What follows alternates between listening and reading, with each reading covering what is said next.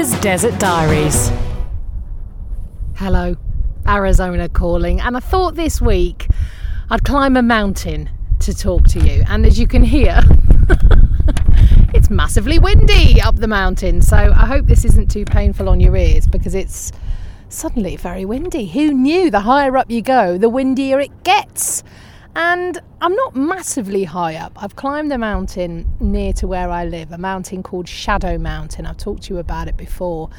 But I'm sitting perched right up here on top, and it's lunchtime, just gone lunchtime, and I'm the only person around. I'm kind of amazed that everybody isn't hiking these mountains all the time because the fact they're on my doorstep does mean I'm up here all the time. I don't know, maybe you get bored of hiking up mountains and looking at spectacular views when you've lived here all your life, but oh, I can't imagine getting sick of it. I can see right out across the valley from where I'm sitting out towards the four peaks where they used to mine for amethyst. I can see out towards the Superstition Mountains in one direction.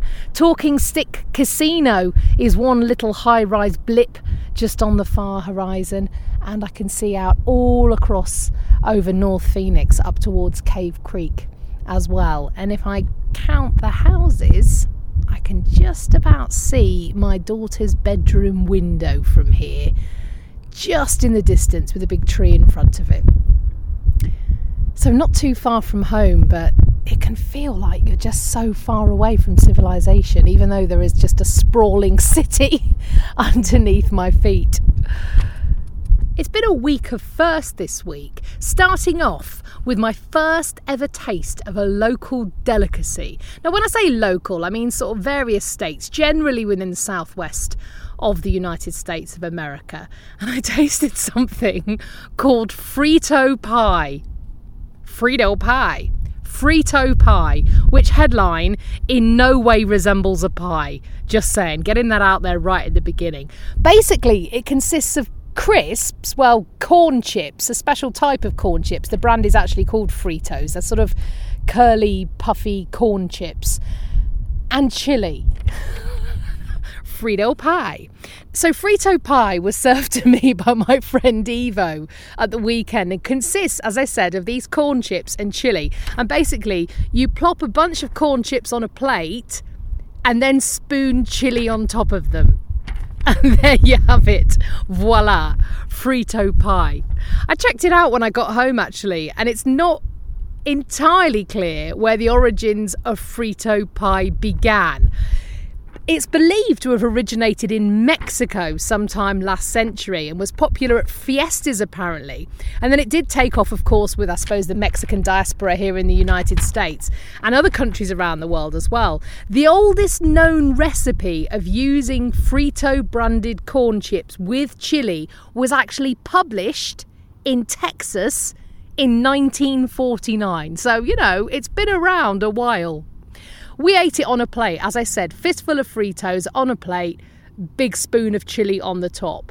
But the real way to eat it, so I'm told, the traditional way, is to get a packet of crisps, get a packet of these Fritos, split the packet down the front to reveal said chips, and then directly spoon the chili into the open packet and eat it with a fork from the packet of crisps. Sorry, I've just got to blow a beetle off my arm. Get off! Ugh. So there we go, Frito pie. I'm aware it sounds disgusting, but it was lovely, like properly delicious. The chili we had was made with impossible mince, and impossible's a type of non meat meat that's very big out here. Tastes just like beef, looks just like beef, but no cows are harmed. So, right up my alley, of course. I'm thinking of putting together a bit of a pack of food of some of the things I've mentioned on this podcast over the last year or so and give you the chance to win it. I'll put it in a big package and post it off to you wherever in the world you are. So I'll announce it on my social channels in the next few days. Do check out either facebook.com slash see you in the desert at Walker Sam on Twitter or you can find me on Instagram at Sam Walker Radio and I'll give you that chance to win. Be delicious. Bad for the waistline, good for the tum tum. Sorry, this beetle will not go away.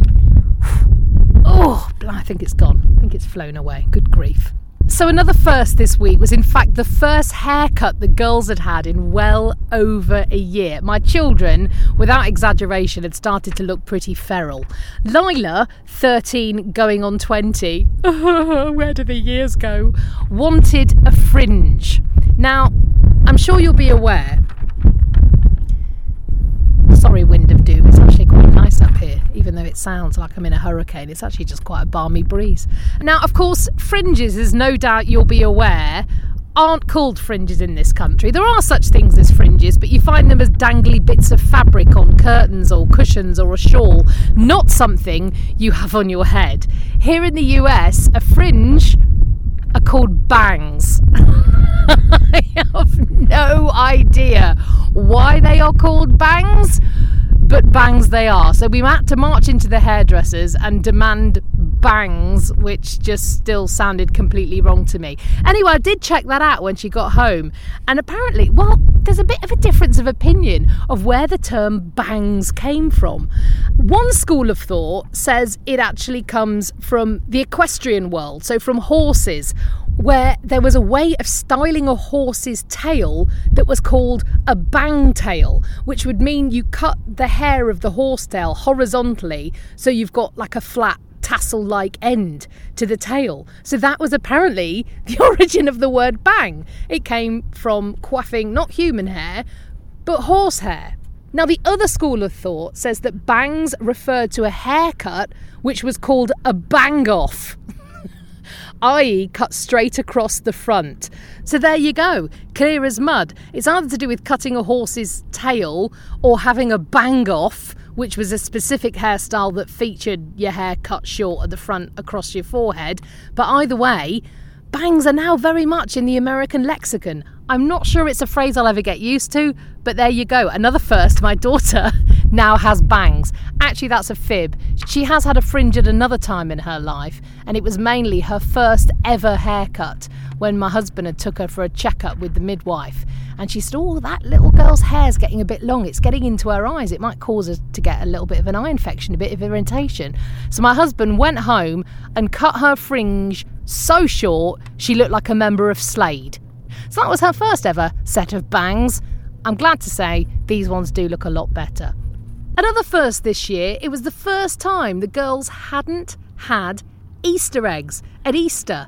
Last year, one of their grandparents had sent them some Easter eggs through the post, which kind of had arrived in a sort of molten mess, but oh, they were still delicious. But this year, with COVID, with everything else going on, they'd put some money in their bank accounts for them to stuff themselves with American chocolate instead. I do not understand why Easter eggs just aren't a thing here in the States. Now, that's not to say that eggs don't form a central part of Easter. All the supermarkets, all the craft stores were full of little plastic eggs and wooden eggs and polystyrene eggs and various things to decorate them with. And right next door was an aisle packed full of chocolate, all different types of chocolate you could imagine. Loads of those sort of fun sized bags of smaller bars with decorated eggs and chicks on the wrapping. But for some reason, there'd been no thought to combine the concept of chocolate and egg. Chocolate eggs just aren't a thing here. It felt quite strange buying fun sized Twixes for Easter as opposed to a Twix egg, but they just aren't here. I think if anyone's wanting to set up an import business, I'm your woman. I'm well up for that. Why aren't Easter eggs a thing? Do let me know, please, if you're an American and you're listening. Have, have chocolate eggs ever been a part of Easter? Anyway, that's not to say we didn't stuff ourselves with chocolate, of course, just not egg shaped chocolate. The penultimate first of the week, the discovery of a whole industry based around armour for dogs. Talking of dogs, there's my dog. Juno, come here, what's the matter? Have some water. Have some water. You're all good to go. More beetles crawling up my arm. It's a very beetly area I'm sitting in right now. But yes, another beetle. Um, armour for dogs. Now, this started because there was a post on the local social networking site next door. It's such a mine of information, in which someone had exclaimed, An owl tried to take my dog. Yes, an owl had swooped down into someone's garden and tried to nab their little tiny dog. The post sort of acted as a warning to other dog owners that there was apparently a pair of very large owls in the area, clearly had chicks to feed, and were swooping down trying to nab anything they could. It's prime coyote hunting season as well, of course, right now, because again, there are lots of coyote pups around with it being spring. So, one friendly neighbour pointed out if you've got a small dog, you want to get yourself one of those coyote vests. Now, both my dogs are big chunks of dogs, so I'm not too worried about them getting nabbed by a coyote. But of course, we did have the horrible experience with our cat Mitten last year, so I'm really aware that it is a big old problem. I'd never heard, though, of a coyote vest. I know it's for a serious reason. you need to Google dog coyote vest. Do it as soon as you can.